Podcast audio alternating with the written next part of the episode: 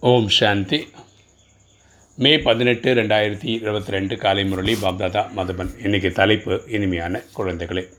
நீங்கள் உண்மையிலும் உண்மையான நாயகி ஆகி ஒரே நாயகனாகி என்னை நினைவு செய்வீர்களானால் உங்கள் ஆயுள் அதிகரித்துவிடும். யோகம் மற்றும் படிப்பின் மூலம் தான் நீங்கள் உயர்ந்த பதவி பெற முடியும். அப்பா சொல்கிறார் இனிமையான குழந்தைகளே நம்ம உண்மையிலும் உண்மையான நாயகி ஆகணும். பரமாத்மாவுடைய நான் சொல்கிறது அவர் நாயகன் நம்ம நாயகி. அப்படி புரிஞ்சு நம்ம அவரை நினைவு செய்வோம்னா நமக்கு ஆயுள் அதிகரித்து விடும். சத்தியகத்துலலாம் நூற்றி ஐம்பது வயசு ஆயுசு இருக்கும். யாருக்கும் குறையாது. திரேதால நூறு வருஷம் இருக்கும். இந்த மாதிரி ஒரு வாழ்க்கை கிடைக்கணும்னா இந்த நேரம் யோகம் பண்ணோம் படிப்பும் ஒழுங்காக படிக்கணும். அப்போ தான் நமக்கு உயர்ந்த பதவி கிடைக்கும். இன்றைக்கி கேள்வி. பாரதத்தை சொர்க்கமாக மாற்றுவதற்கு பாபா குழந்தைகளிடம் எந்த ஒரு உதவியை வேண்டுகிறார்? பாரதத்தை சொர்க்கமாக மாற்றுவதற்கு பாபா குழந்தைகளிடம் எந்த ஒரு உதவியை வேண்டுகிறார்? பதில். குழந்தைகளை எனக்கு தூய்மைக்கான உதவி வேண்டும். ஏன்னா தூய்மையாக இருந்து முப்பத்தி மூணு கோடி பேர் ரெடி ஆனால் தான் நம்ம என்ன ஆகும்? சத்தியம் வந்து ஸ்தாபனி ஆகும். உறுதிமொழி எடுத்துக்கொள்ளுங்கள் நாங்கள் காம விகாரத்தை எட்டி உதைத்து விட்டு அவசியம் தூய்மையாக ஆகும் ஸோ நம்ம புரிஞ்சுக்க வேண்டியது காமத்தை ஜெயிச்சாகணும். அஞ்சு விகாரங்களும் ஜெயிக்கணும். காமம் கோபம் அகங்காரம் பற்று பேராசை இதில் நம்பர் ஒன்னாக இருக்கிறது காமம். ஸோ காமத்தை கண்டிப்பாக ஜெயிக்கணும். தனக்குத்தான் உரையாடுங்கள். இனிமையான பாபா நாங்கள் உங்களுக்கு உதவி புரிவதற்காக தயாராக உள்ளோம். ஸோ நம்ம பரமாத்மாவுக்கு இந்த மாதிரி ஒரு வாக்குறுதி தரணும். நாங்கள் தூய்மையாகி பாரதத்தை அவசியம் தூய்மையாக மாற்றுவோம். நாங்களும் தூய்மையாக்குவோம் பாரதத்தையும் தூய்மையாக்குவோம். நாங்கள் உங்கள் அறிவுரைப்படி நிச்சயமாக நடப்போம். விமர்சிமத் படி நடப்போம். எந்த ஒரு பாவகாரியத்தையும் செய்ய மாட்டோம். எங்கள் வழியாக தவறுகள் நடக்காது.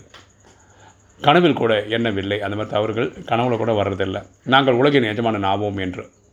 பாபா இது உங்களுடைய அற்புதம். நாங்கள் நம்ம நம்ம கனவோட நினச்சி பார்க்கல. இல்லை நம்ம சத்தியகம் போவோம் திரேதாயகம் போவோம் தே தே- இப்படிலாம் நினச்சி பார்க்கல. இது பரமாத்மா நமக்கு கொடுத்த என்ன சொல்கிறது ஒரு வரம்.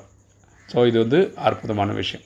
தாங்கள் எங்களை எதிலிருந்து என்னவாக உருவாக்கி கொண்டிருக்கின்றீர்கள்? எங்களை வந்து ஒன்றுமில்லாத சூத்திரன்லேருந்து நம்மளை என்ன ஆக்குறார் பரமாத்மா? நம்மளை வந்து தேவதையாக மாற்றுறார் இன்றைக்கி தாரணை. ஃபஸ்ட்டு பாயிண்ட் உண்மையில் உண்மையான நாயகி ஆகி ஆக வேண்டும். புத்தி யோகத்தை ஒரு நாயகனிடம் ஈடுபடுத்த வேண்டும். நம்ம உண்மையில் உண்மையான நாயகி ஆகணும் பரமாத்மாவை நினைவு பண்ணணும். புத்தி இங்கும் அலையாமல் இருப்பதில் கவனமாக இருக்க வேண்டும். புத்தி அலையாமல் இருக்கிற பரமாத்மா நம்ம நினைவு பண்ணுறதே நம்ம புத்தியின் மூலம் தான். ஆத்மாவில் இருக்க புத்தி தான் பரமாத்மாவை கனெக்ட் பண்ணுறது ஸோ அந்த புத்தி அலைஞ்சதுன்னா என்ன ஆகும்? கனெக்ஷன் கரெக்டாக இருக்காது. இன்றைக்கி வரதானம். ரெண்டாவது பாயிண்ட் வந்து ஆசியை முன்னால் வைத்து பாபாவை நிரந்தரமாக நினைவு செய்ய வேண்டும் தூய்மை அவசியமாக வேண்டும் பாரதத்தை சுரமாக சொர்க்கமாக உருவாக்குகின்ற சேவை செய்ய வேண்டும். நம்ம ஆசி என்று சத்தியகம் திரையதாக இதை நம்ம நினைவு இதை ஞாபகம் வச்சுக்கணும் பரமாத்மாவை நினைவு பண்ணணும் கண்டிப்பாக தூய்மையாகணும் பாரதத்தை சொர்க்கமாக்கக்கூடிய இதில் நம்ம வந்து பங்களிப்பு இருக்கணும் வரதானம்.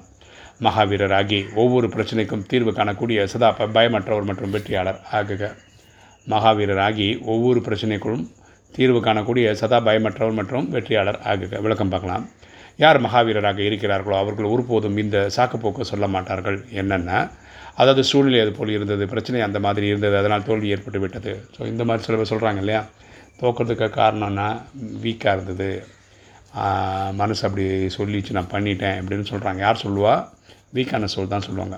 மகாவீர் என்றால் சதா பயமற்றவராகி வெற்றியாளர் ஆத்மாக்கள் ஒரே ஒ- ஒவ்வொரு அடியிலும் உடலால் மனதால் குஷியாக இருப்பார்கள். ஸோ மகாரதிகள் வந்து எந்த ஒரு சுச்சுவேஷன்லையும் பயப்படாமல் ஸ்ட்ராங்காக இருப்பாங்க. அவர்கள் ஒருபோதும் வருத்தப்பட மாட்டார்கள். அவர்களிடம் துக்கத்தினாலே கனவில் கூட வராது. அவங்களுக்கு துக்கத்தினாலே கனவுல கூட வராது. இன்றைக்கி ஸ்லோகன் அனைவரிடத்தும் சதா நன்மையின் பாவனை இருக்க வேண்டும். இதுவே ஞானி யோகி ஆத்மாவின் லட்சணமாகும். அனைவரிடத்தும் சதா நன்மையின் பாவனை இருக்க வேண்டும். இதுவே ஞானி யோகி ஆத்மாவின் லட்சணம். ஞானி யோகி ஆத்மாவின் லட்சணம் என்னென்னா எல்லாரிடத்திலும் நன்மையின் பாவனை இருப்பது. ஓம் சாந்தி.